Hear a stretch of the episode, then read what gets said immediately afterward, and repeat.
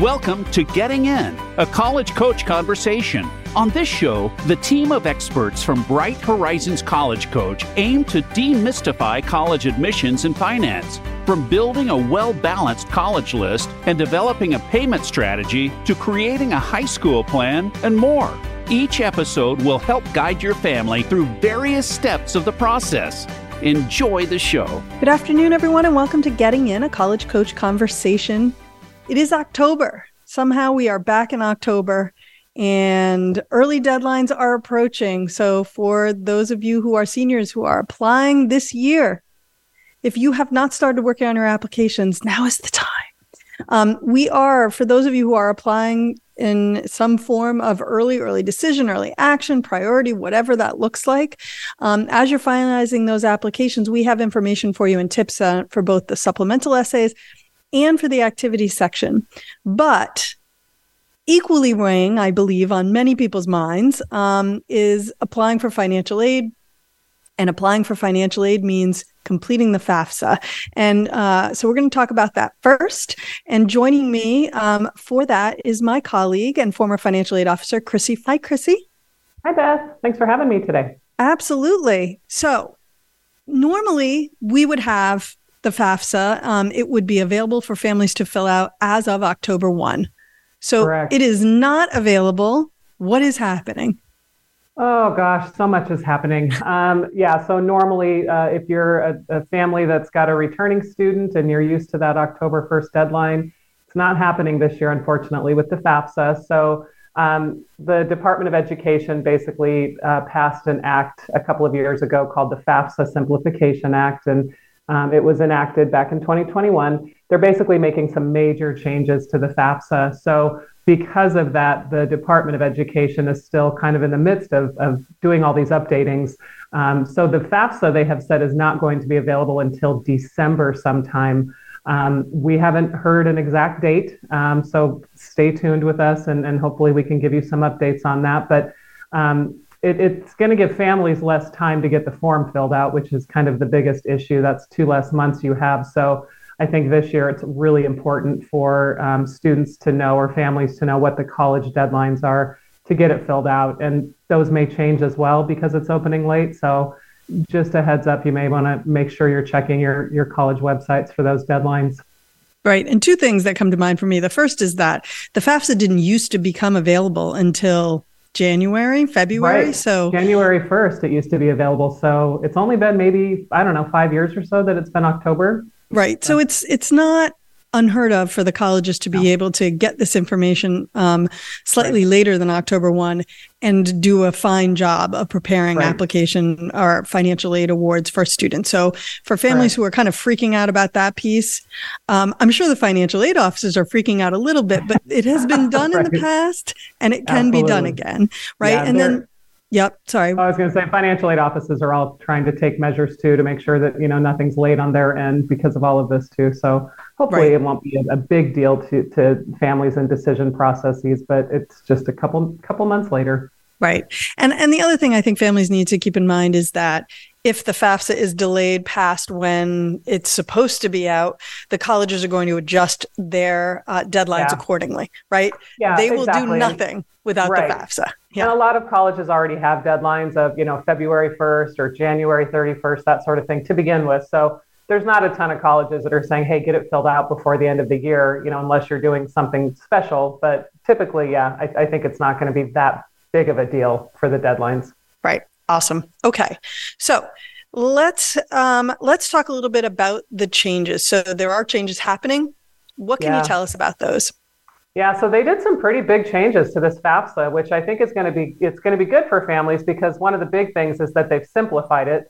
Um, so they have made it a shorter version. So if you've ever filled the FAFSA out before, you know there's lots of questions, there's lots of tax information, lots of income questions. Um, with the new form, they've actually cut out about 62 questions oh. from the form, which makes the FAFSA now only about 46 questions long. Um, so hopefully it'll it's simplified is what they're saying. so right. 46 still sounds like version. a lot. yeah. Yeah. Um, well, one big change will parents still have to provide tax information? So that's going to be a little bit different too with this FAFSA. So in the past, um, parents would have to use something called the data retrieval tool. Um, to they would link back to the IRS website, sign in there, and then their information would be automatically transferred into the new FAFSA. Um, with this new FAFSA, parents will still have to answer a few questions about income and assets, but once they submit the FAFSA, they will um, give their consent for the Department of Education to um, get their fa- their tax information on the back end. So nice. they're consenting to get it from the IRS. So the parents, that's kind of a big step the parents don't have to do anymore, which in the past has been kind of a headache for, for some families. So hopefully that again will be a good thing. Right, absolutely. Because if it didn't work for some reason, that was on the families yeah. to figure out. Now, yeah. the colleges will obviously figure that out, and hopefully, maybe the back end piece makes it a little bit easier mm-hmm. for the colleges exactly. too. Who knows, right? Um, I, so. I, I think I think unfortunately for this year's group of seniors, the thing to probably keep in mind is just that it won't be without hiccups. Right. Um, yeah. Like any new process, it's going to take yeah. a little bit to work out the kinks, and you're um, you're a family who is going to be subject to that. But oh well, um, you know that. I think December how- could be a little interesting as well, since everyone's going to be waiting, and all of a sudden we'll get a date, and every family will try to be on the FAFSA at the same time. Yeah, so exactly. You can wait a couple of days, maybe let it, you know, work out the kinks. I think that's fine too. Wait a couple of days, maybe be on it early, early in the morning yeah, or yeah. late, late at night. You know, Absolutely. trying not to be on when everybody else is going to be that's on will probably traffic. be helpful. Absolutely. Um, what are some other things that parents and students should be aware of with this new FAFSA? And this isn't the first time we've talked about what might be happening with the FAFSA, yeah. but we've promised everyone we're going to give them the latest and greatest. So, what yeah. are some other new things? So, another nice change I think that's being made is again, if you've had students in the past, students used to be able to only add 10 colleges at a time, which we've had more phone calls about, oh my gosh, I have 12. How do I add those two more? Right. So, it, and it's, it is a bit of a process. It could be very cumbersome. So, now with this new FAFSA, they are adding, or the maximum you can add now is 20 colleges on the one application. So hopefully that will take care of a lot of confusion, just, you know, having parents have to go back in after it's been processed. So 20 new college or 20 colleges now instead of 10, which is great. Um, another thing, just kind of in passing to, to let families know is in the past, when you submitted a FAFSA, the result that it would calculate for you was called your expected family contribution. Mm-hmm. And that was basically what they thought you could reasonably pay to, to help your child go to school. They've changed the name of that. So instead of having it called the expected family contribution or EFC, the new FAFSA, you're going to get something called a student aid index or an SAI, is what colleges will likely call it. So the student aid index it's just a better it's just a new name to better indicate the, the number. It's a guideline for determining how much a student could afford to pay not what they're expected to pay. So just some new new new names there and, and the student aid report which is the report you can get after the fact of filling out the fafsa. That's now called a fafsa submission summary. So they're just okay. renaming lots of things too, just to be aware of. If you're looking for your student aid report, it's now a FAFSA submission summary. Right. I get the idea behind the student aid index. I wonder if it will really be a meaningful yeah. change for families, right? Because the reality is that the student aid index, it may you may not be required to pay that much because yeah. some colleges may expect you to pay more than that, right? It's exactly, yeah. It all I depends mean, on the school you're applying to. So it does. I mean, I, and I understand why they changed it, but I don't think it's gonna. I don't know how much less confusion it's going to to cause, I guess, or help with. So exactly, I. It, it's going to tell you something. It's not going to tell you everything, and I think that's exactly. the key. Yep. And then I just want to put it out there that um, just because you can apply for financial aid or fill out the FAFSA and send it to 20 colleges does not mean that you should be doing that. you know, we do encourage students to have a very reasonable list of schools. And for me, that's somewhere between seven and 10, maybe yeah. 12. I love that it's they've expanded it because we certainly do have lots of students who apply to as many as 12. And yeah. it is nice to not have to do what you were saying, like wait and then go back and refill it or resend it to two additional schools. Yeah. But just because it's available at 20 or you can do 20 does not mean you should be doing 20. just going to throw it out there. I agree. One big change uh, this coming year Uh, I'm going to ask the question, but I already know the answer, and that yeah. is: is the FAFSA still going to consider having more than one child in college? So that is one of kind of the bigger downsides to this new FAFSA is that unfortunately that's going away. So in, again, if you're a family that was excited to have two kids in college and help, you know, hopefully that helps your financial aid eligibility, the FAFSA has now they're no longer considering that in the um, the equation for financial aid eligibility. So um, if there are schools that use the CSS profile, some of those private schools that use a different application, you may be able to talk with them about using more than one child in college, seeing if they can do a, a special circumstance or something. But if you're just doing a kind of a FAFSA only school, um, chances are they're not going to consider more than one child in college anymore. Right, right. And the idea behind that, obviously, being that the thinking is why do you get a break because yes. you were you ha- you were lucky to have your kids close in age so, yes right? So unless and, they were, you know, one is five years older than the other, those parents never got a break. They just paid the same amount. But exactly, that's exactly why they got rid of it. Right. So a lot of right. parents we're talking to aren't real happy about that. But if you have twins, you know, that kind of thing. Yeah, no, for sure. We so have someone on staff with know, twins. yeah, exactly. So I mean, it, you know, you can certainly talk with the schools you're applying to, see if that's something they might consider. This year might be a little different going forward, but yeah, ab- yeah. absolutely. Um, do students and parents are still going to need to get a username and a password to fill out the FAFSA? Yeah, so that um, the process of that hasn't really changed. So when you're filling out the FAFSA, in the past, again, this is all different, but in the past, you used to be able to go in and get your student aid ID the same day, and then you could fill out the FAFSA without a problem. Because of all the changes they're making, now they're telling people if you could get a student aid ID with at least maybe three to five business days prior to filling out the FAFSA because they need to um, basically check all of it, check your social security number with your birth date and your name and all of that. So they want to have all of that approved and, and processed prior to you filling out the FAFSA. So just don't try to go in and get your ID at the same time that you get the FAFSA filled out that day in December. So the good thing is you have a couple of months now that families can get one student, the student going to school needs to have their own student aid ID um, to sign the FAFSA, and then at least one parent. So they're even changing how that's kind of happening now. So if, if you're married and you're filing joint, you only need one parent to have an FSA ID.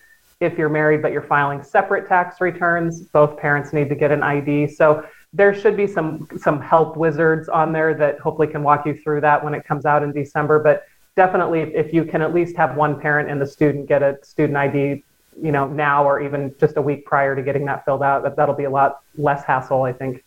Yeah, I mean, for people who are looking for how can we get ahead in the process, this is a great mm-hmm. example. Once you're done listening to the podcast, go yeah. get your FSA ID and put it somewhere safe so that when it's time to fill out the FAFSA, you know where to find it and you haven't lost it. Yeah, and even that process, getting your ID, I mean, there's a lot to that process. There's a lot of security questions and things you have to set up. So it, it, it helps if you can do it ahead of time.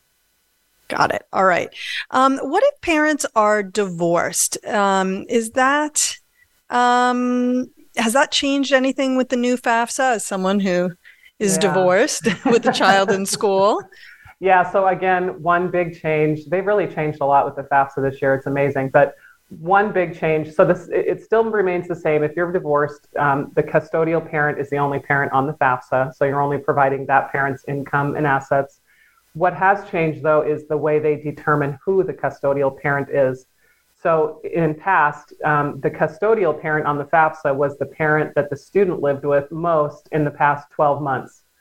With this new FAFSA, they're now saying they want it to be determined by who provided the most support in the last 12 months. So mm. that can be a very big shift for some families. And you know, they haven't necessarily said how how you determine that if you're using who claim them on a tax return or if you're literally just saying, yeah, I know, you know, so and so did the most support, so we're going to use that parent. So again, there's going to be a parent wizard on the FAFSA that will kind of walk a student through asking some of those questions as to if they're married, if they're divorced, you know, who did you live with, who provided the most support. So that's going to be the biggest, I think, change for um, divorced families. Got it. Okay. And last question for you. Oh, I lost my list of questions. Okay. Any other changes to providing income information? And just for our listeners who maybe are less familiar, income is the big piece when it comes to determining financial aid eligibility. So anything that's new on that front?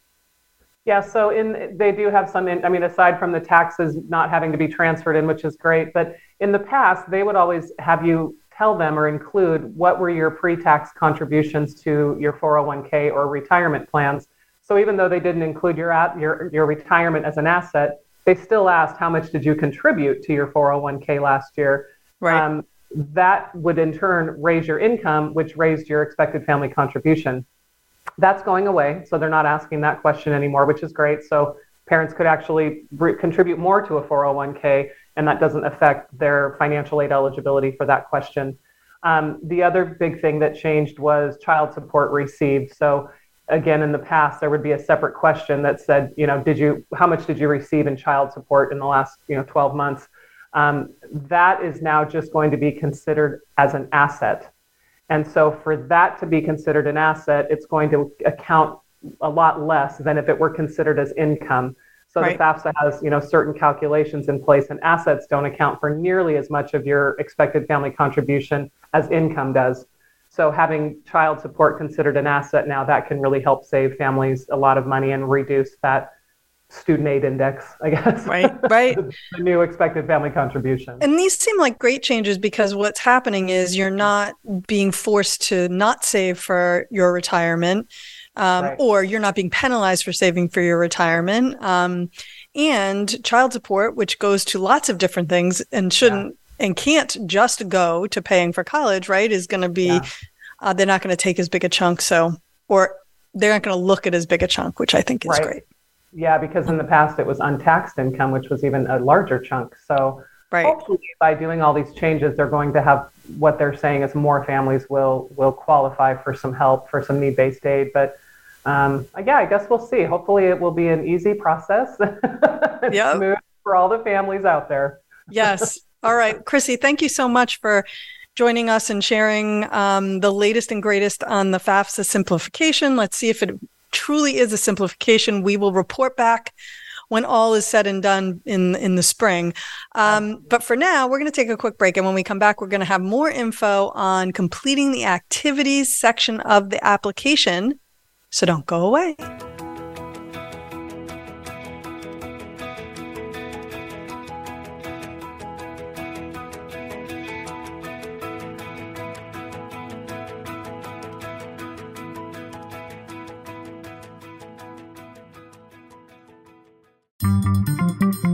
Voice America is on LinkedIn. Connect with us today. For 25 years, families have trusted Bright Horizons College Coach to guide them through the college admissions process. With nearly all of our students getting into one of their top choice schools, it's no wonder why. Our experience is unmatched. As former admissions officers at top colleges and universities, we've read the essays, reviewed the applications, and made the admissions decisions. We know firsthand what colleges are looking for Ready to meet our team? Visit getintocollege.com slash experts to learn more. In every college application, there's that moment of pause before a student hits send. Is this my best work? With Bright Horizons College Coach, your student will hit submit with confidence. We take the guesswork out of applying to college. Students get help with everything from essays, summer planning and visits, to testing strategy, merit aid, and more. As for our results, 100% of students have earned acceptances, nearly all to one of their top choice schools. Visit getintocollege.com slash experts to learn more. Stimulating talk gets those synapses in the brain firing really fast. All the time. The number one internet talk station where your opinion counts. VoiceAmerica.com.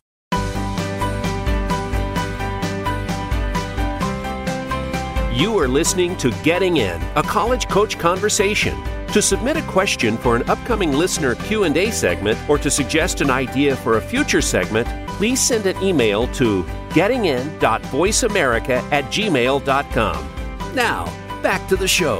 Welcome back, everyone, to Getting In, a college coach conversation. Um, we just talked all about the FAFSA simplification. So if you missed it, go back, listen to that. I don't know how you could have missed it, but hey, who knows? Some people just decide to randomly enter podcasts at any time and place. So, um, but we are now going to be speaking directly to seniors who are in the thick of completing applications. Although, if you're the parent of a younger student or if you are a younger student, you should certainly listen in and you certainly can listen in. Um, we're going to be talking about the activities section, a really important part of um, most applications not all, but most. Um, and joining me for that is my colleague, Brittany Preston, who's also a former admissions officer at UC Boulder, at Oregon State, and at Gonzaga. Hi, Brittany. Hi, so excited to be here, Beth. Absolutely. I think this might be the first time you're a guest with me as the host. Is that true? There was one other time we talked about transcripts, but okay. happy That's to right. be back. That's right. Okay, good. Well, I'm glad to have you back. Um, all right, so let's start with the very basics. General introduction to the activities list. Yeah. Well, first off, I'm really excited we're talking about this today because, like you said, seniors are in the thick of it. And I feel like this is a section they often rush through and don't give a lot of attention to. And they underestimate the importance of this section. Uh, so, like you said, a lot of applications have an area called the activity list or the activity section. And this is where a student can highlight what they do outside of the classroom. So, the first things that come to mind mind for them might be their clubs, sports, music, theater, things that they do at their school, but it's so much more than that. It's everything from internships to research to even things like hobbies and family responsibilities the admission counselors are really curious and interested in what they're doing with their time outside of school. How are they exploring their interests? What skills are they developing? What are they excited about?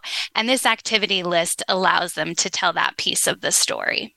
Yeah. I mean, I completely agree with you in terms of this is one of the places where when I was an admissions officer, I would see students just fall down on the job. Like mm-hmm. you've done all of these exciting, interesting things. And now it comes time to translate that into your application and you didn't do a good job of that. And now I don't have a good sense of what you were doing, um, why you did it, that kind of thing.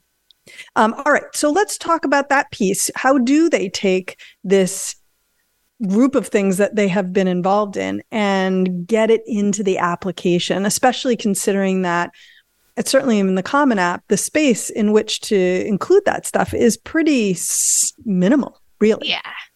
Yeah. So focusing on the Common App specifically, they give 10 spaces and they ask a variety of specific questions. And like you said, they're extremely limiting in word count and character count.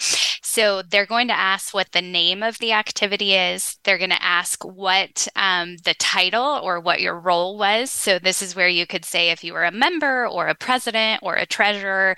Um, I often see students just add really weird things here, it should just be your title. Yeah. Um, you know, it's nothing fancy. It's nothing that you should be like cramming something in or putting a full sentence. It's just what was your role? Then it's going to ask how many days per week, how many weeks per year, and what years in high school you participated. So, college applications actually don't have a space for you to list what you did in middle school. They're going to be really focused on 9th, 10th, and 11th and 12th grade so what years did you participate in that activity? The Common App also will ask if this was a, during the school year, if it was during a break, or if it was a year long activity. So that's how you can differentiate what you did during the summer versus what you did during the school year. Right. But the the section where students really struggle is the description. They only give you 150 characters. And it really depends, you know, what your activity is, but that is not a lot of space.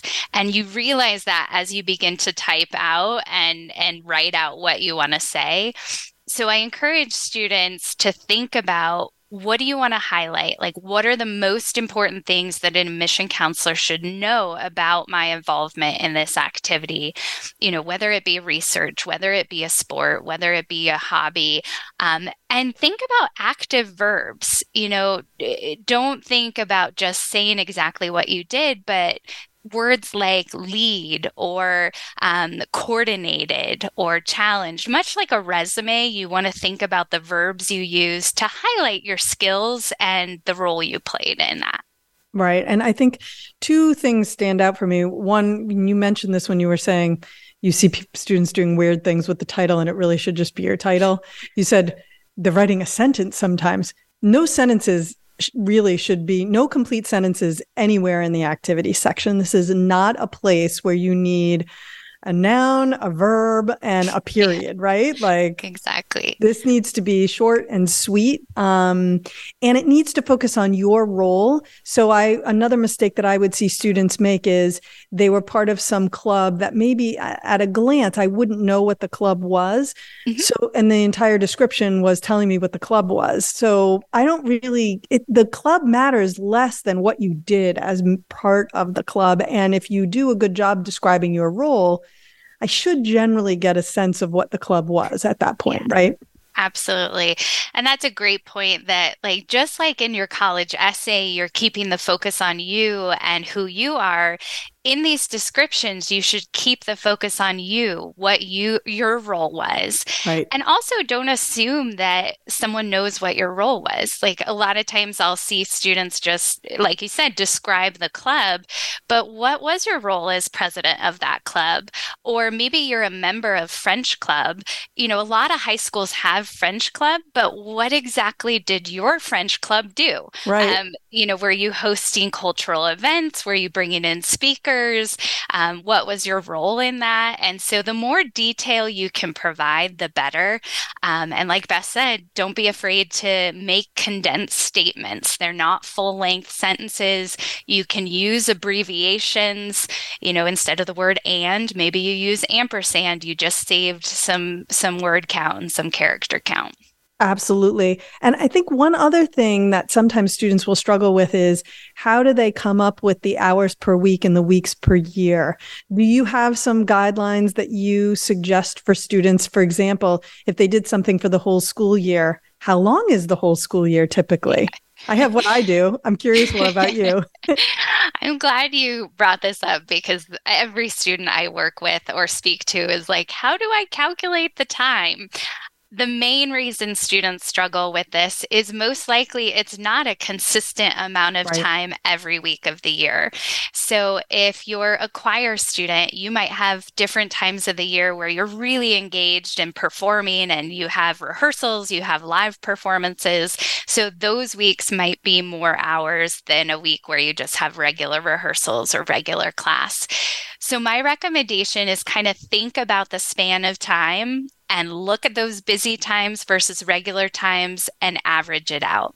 Yeah. Try your very best to average it out. And a lot of students get worried, well, it's not perfect. It doesn't have to be perfect, it can be an estimate, an average obviously look at your list and if you're over 24 hours a day doing something an admission yes. counselor might kind of raise an eyebrow but as a mission counselor i very rarely went and added everything up i mean i was more just getting a sense of what was the time commitment how much time did this take and what was asked of you so yeah the only time i would add it up is if it would looked excessive so if yeah. the student kind of overestimated yeah. maybe it was an activity that they actually did for half the school year but for whatever reason they put for the whole school year. And then I was thinking, how could they possibly have done this for 18 hours a week? And then also had this activity for 10 hours a week. Yeah. I don't, you know, it just, if something felt off, that's when I might dig a little deeper or say, hmm, I think the student is overestimating. But like you, I did never, I never sat there and intentionally added everything up. I was really looking for that, those pieces, as you mentioned. The other thing sometimes I might have a student do if there isn't a lot to say in the description, I actually had this, uh, my son do this. He had a part time job um, depending on the time of the year, he might he worked as many as 23 hours a week at that job. But when it was football season, he worked only about 10 hours a week in that job. So I had him write in the section that just, you know, during this time period, he was doing 23 hours. And at this time period, it was really only 10 because the average didn't tell the whole story. Um, yeah. But if he hadn't had space, I wouldn't have had him do it and I wouldn't have worried about it really, truthfully. Yeah. Well, and actually, that's a good point that you just brought up about space because some students worry they don't have enough. Mm-hmm. Um, and so they can't fill all 10 for those students, be authentic and and make sure you're thinking about things outside of the school day like hobbies or how you do spend your time. You know, I've seen a student list gaming because they spend a lot of time gaming and competing against other students. But the flip side of that coin, there's students that have more than 10 Mm-hmm. And that's where it gets a little tricky. Um, there are things you can combine. So, for example, if you have lots of volunteer service and they're very similar and they were, you know, a couple hours here, a couple hours there at different organizations, that could be something that's similar and could be combined into one row um, yep. or one activity. Um, but you want to be thoughtful and you may have to cut some things out. And I think for the really high achieving go getter students that have a huge list of activities, that's really challenging for them. Um, so think about are there ways that maybe that will come up in an essay or other pieces of the application, but put your most important things in those 10. Right. And there is an opportunity where you might be able to put something in the additional information section. I saw a student the other day who had won a lot of awards um, in his particular form of art. And so he'd created a little, very short list of those awards. Um, it didn't really fit into the activity section. So he listed it in the additional information section the admissions officers may or may not look at it but it's there if they if they're going to spend some time taking a look and he didn't have to shortchange his activities to fit those in there and i think you know that was kind of a really important piece um, what about um, how do you think about the order you put them in there right so if you're someone who's done a ton of things or maybe you haven't maybe you've done eight really important things, but you do have 10 things that you're putting on the list. How do you think about the order? Yeah. This is another big one for yeah. me.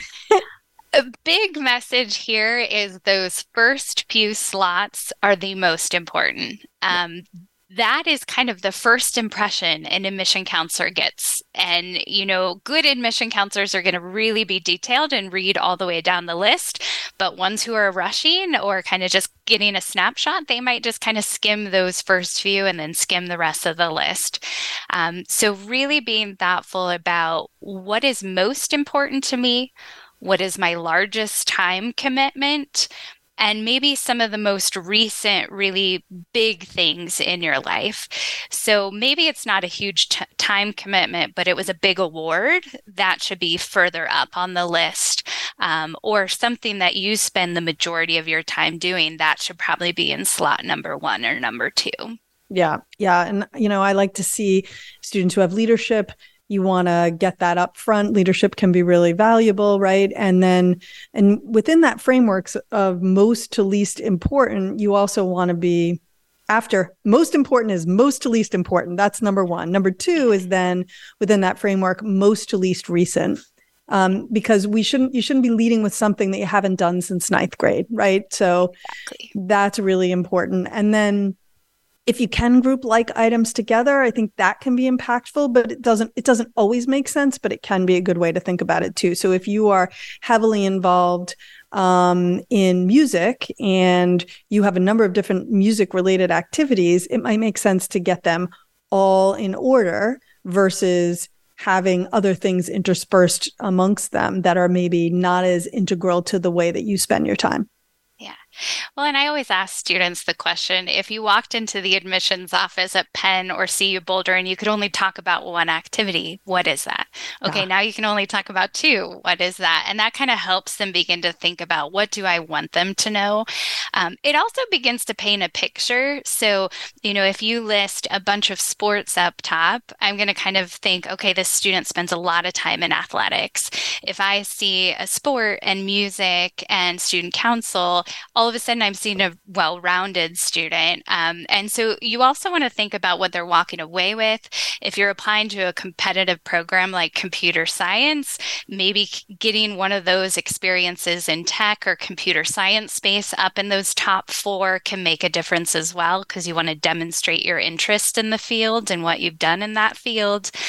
But at the end of the day, they're just trying to get to know you through these. Like, it, it's amazing how different stories are told through how you spend your time. And they're trying to pick up on things like leadership, um, trying to think about time commitments, responsibilities, passions. You know, what are you curious about? They right. use the activity list to to determine that and learn your story. Absolutely.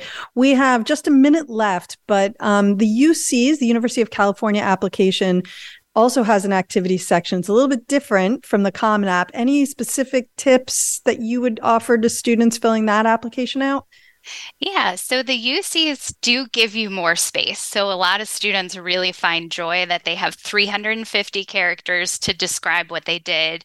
And for things like jobs and internships, they also give you additional space to describe that organization.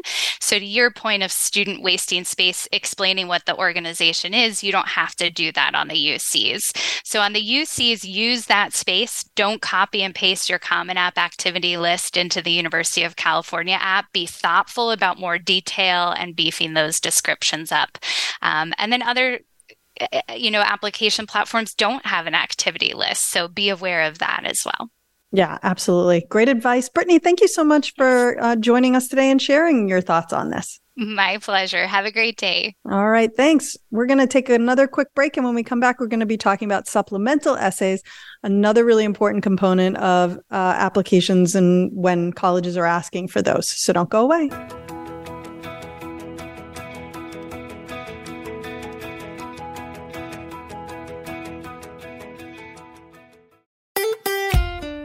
Follow Voice America at facebook.com forward slash voice America for juicy updates from your favorite radio shows and podcasts.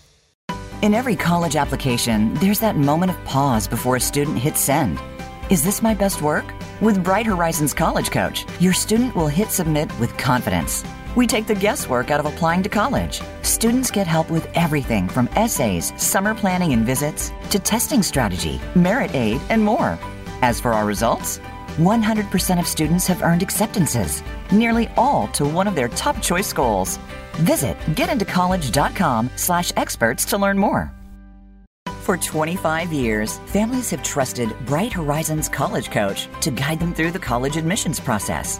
With nearly all of our students getting into one of their top choice schools, it's no wonder why.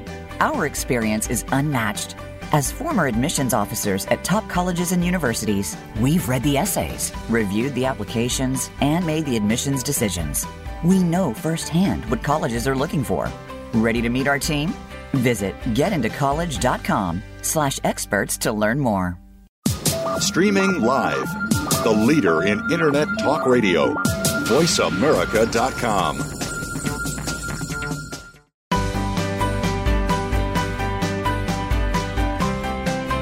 You are listening to Getting In, a college coach conversation. To submit a question for an upcoming listener Q&A segment or to suggest an idea for a future segment, please send an email to gettingin.voiceamerica at gmail.com. Now, back to the show. Welcome back, everyone, to Getting In a College Coach Conversation. We just talked all about activities and completing the activity section. And now, for those of you who are filling out applications right now, we're talking about supplemental essays. Um, the nice thing, of course, about the activity section is once you complete it for the Common App, it's done for all of your schools that are Common App schools. Supplemental essays, on the other hand, not so much. Uh, joining me for this conversation is my colleague Lisa Albro, who's also a former admissions officer at Goucher College and a former school counselor. So I know she's had this conversation infinite times. Hi, Lisa. Hi. It seems like every year for the last 25 years of my life, I think. Yep. I mean, sounds about right. I haven't been having that conversation for quite as long, but pretty close, actually. Yeah. Yeah. Um, all yeah. right. Well, let's talk about supplemental essays. Um, and I do want to throw out there to our listeners that um, last year. So if you are, if you want to go to our archive, you can look at um, shows that we did all last fall.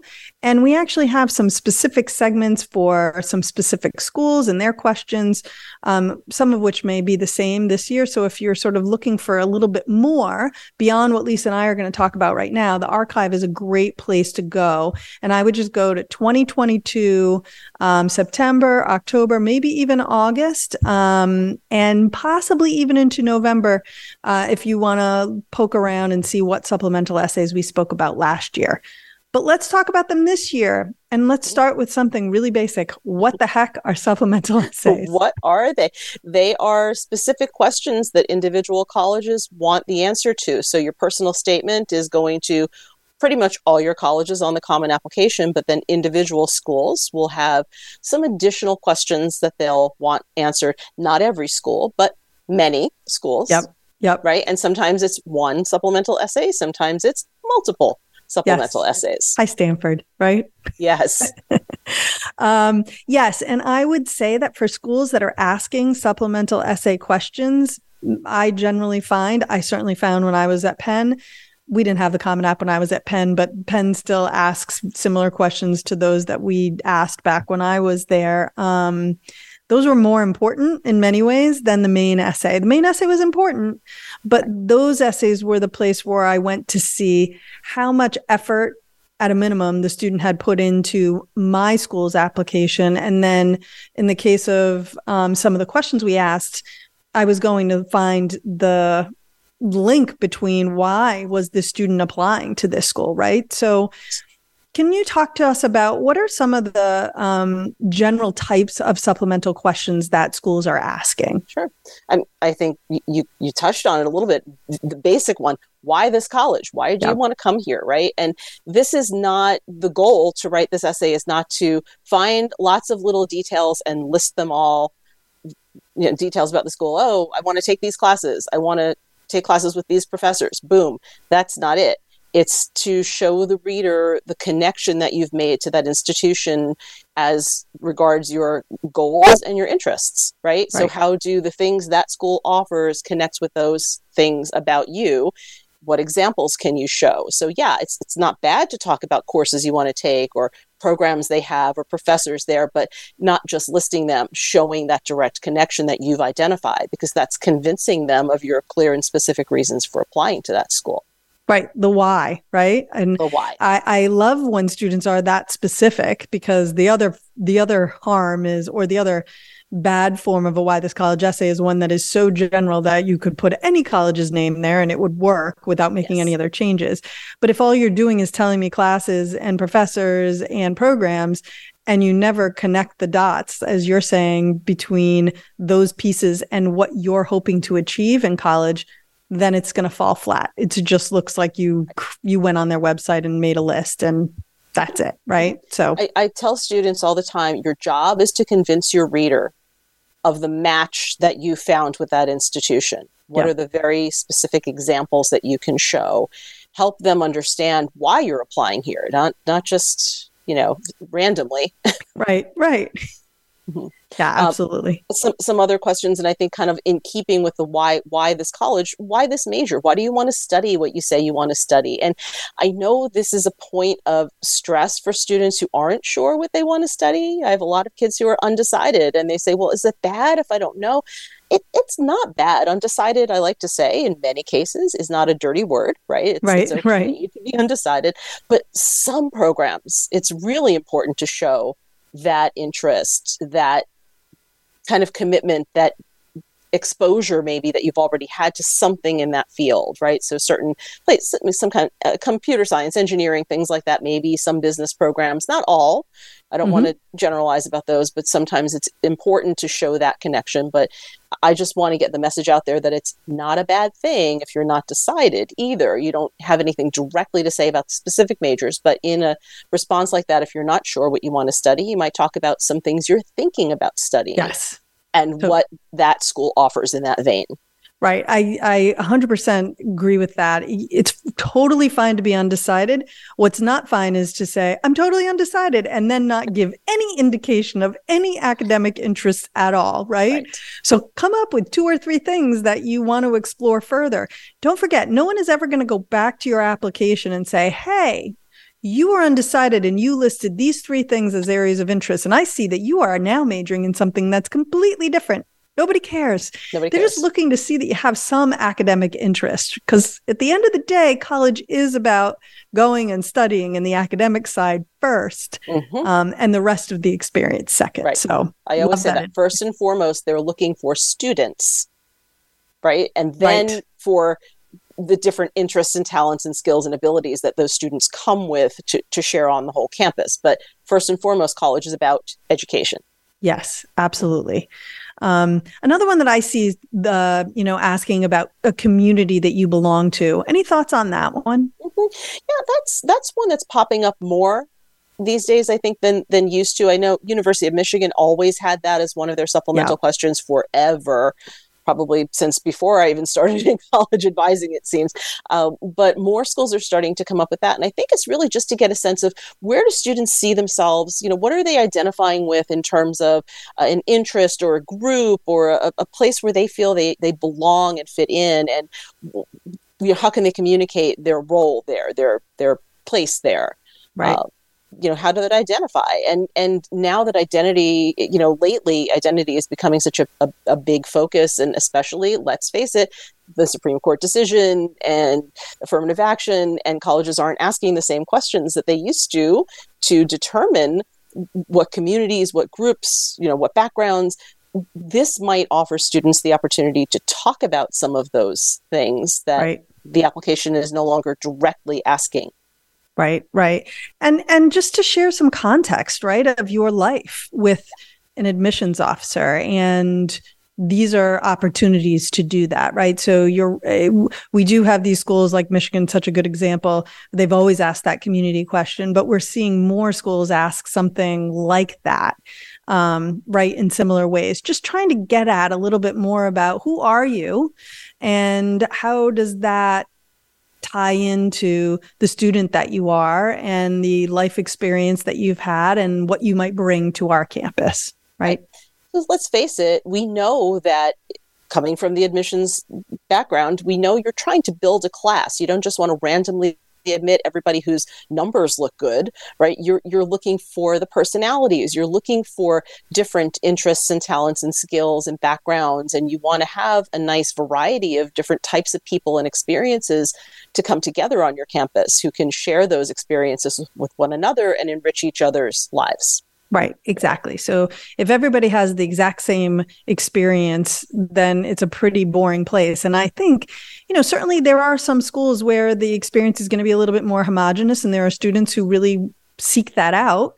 Um, one sign that that might be of little consideration to the admissions offices, they're not asking questions like that. Not to say that admissions offices that don't ask that question aren't looking for a lot of different experiences to bring to the campus. But certainly, if they are asking that question and you're a student who's looking for something that isn't going to be the same old, same old all the time, and every student's going to be exactly like you, this is a sign that um, they're shooting for a little bit more variety. That's an intentional choice that that school is making. And that's going to be important to some students and perhaps less important to other students. Um, I think we touched on this already a little bit, but I, I'd like to go back to it because it does feel like it comes up frequently, which is why do colleges want students? You know, the whole point of the Common App was meant to be, in theory, that you fill out one application and you send it to schools that accept it, and you don't have to do more than just filling out the one. And of course, supplemental essays mean that you are doing much more than just one. So why why is this important to the colleges? Mm-hmm. Yeah, I mean, yes, you're right. The Common App it was meant to be kind of a one-stop shop and and easier to get that all that information. But let's let's say, listen, the main part of the Common App saves you from having to repeat all of that same thing over and over and over right. again. So it's it's still accomplishing that, but individual colleges have individual interests. There might be hot button issues that they want to get your opinion on, or or maybe there's something about their campus culture or community that they've designed questions to ask you to get to the heart of how you view that or how you might react to that or or interact with different people on the campus about that. Uh, so th- it may not be readily apparent to you why they're asking certain questions but they know why they're asking those yes. questions right? And again i think it all goes back to fit. It goes back to understanding where that student kind of meshes in to that campus community and what kind of it maybe an intellectual capacity they may have you know right. especially some of the more selective colleges the kinds of questions they're asking they're not just looking for very basic responses they're looking to understand how a student reasons through this question and thinks about certain things right Right, absolutely. And you know, they're also looking again. I, I, think I said it earlier. They're looking to see do you really want to go here or are you just throwing an application their way? Right. And when the student is just kind of throwing the application their way, it usually shows up in that supplemental essay. They've spent perhaps hours perfecting their main Common App essay and then yes. minutes on the supplemental essay. And right. it shows. So right, exactly, and I think that's one of the biggest mistakes I see a lot of students make is they just kind of, oh, well, that's an easy question. I'll just, you know, and zoom through it, and maybe not revise it, just kind of put it on the application as is. We've seen the end result of that too many times, and it just kind of makes you say, okay, well, I was kind of seriously looking at the student until I saw that they kind of blew off my supplemental question, and now, you know, yes. I have um, many, many memories of reading through a file and being pretty excited about a student and then getting to the Why Penn and feeling like, oh, okay, well, never mind then. Yes. because clearly this wasn't really an interest or they would have spent more time on this piece. Correct. Um, while we have a little bit of time left, not much, um, I want to talk about where to find these because ah. it feels like it should be pretty straightforward, but they're not all in the same place. So, mm-hmm how do you make sure you've found all of the supplemental essays that uh or that you know that each school is asking? Mm-hmm. yeah i'm glad you asked. So on the common application yeah it makes sense to say it's probably going to be more often than not it will be in the writing section on the supplement right? Mm-hmm. but sometimes in a sneaky way it's someplace else in the supplement. It could be in a in in under the questions right? Uh, sometimes the supplemental essay doesn't even appear on the application. You submit your application and then you get a notification through your student portal or through email saying, "Hey, we want you to answer these questions. Here's right. here's another essay. Please complete this." My least favorite, right? Uh, you think you're done. Too. You think you're done, but you're not done. That is not very common. So for mm-hmm. people mm-hmm. kind of like, "Oh my goodness, is this right. something I'm going to encounter at a lot of schools?" No, you're not. Yeah. But when they do it, it's not great. Um, and then the the only other thing I would mention is that sometimes you need to actually select the school if the if the university has a number of different schools. Yes. You might, sometimes you need to select the school, right? Or sometimes you have to select the major before the actual question will pop up. Right. Again, I don't think that's a really great thing, but maybe what they found was that if students if didn't have to do that, then they were writing seven different supplemental essays when they only needed to write one. I, I don't know. I'm not sure what the reasoning is, but you do it. Not sure either. Yeah, it's, it's Lisa, thank you so much. To have to deal with you are yes, thank welcome. you so much for joining today. I really appreciate it. Thank you. All right. Well, um, thanks to Lisa and all my guests. Next week, Ian is hosting, and we're covering Do Senior Grades Matter? Hint, yes, they do. Um. The financial implications of applying ED and how to relax through this process. It is possible to be a little less stressed as you go through. And that's kind of, we want to offer you some thoughts on how to make that happen for you. Um, uh, if you have questions, you can submit them to us on Facebook or Instagram. Um, you could also send them via email, gettingin.voiceamerica at gmail.com. And don't forget, we are here every Thursday at 4 p.m. Eastern and 1 p.m. Pacific. Thank you for tuning in to Getting In, a college coach conversation. New episodes drop every Thursday. The goal of this show is to demystify the college admissions process for families around the globe. To help with this mission, please leave a review and share with your friends. And to learn more about Bright Horizons College Coach, visit getintocollege.com.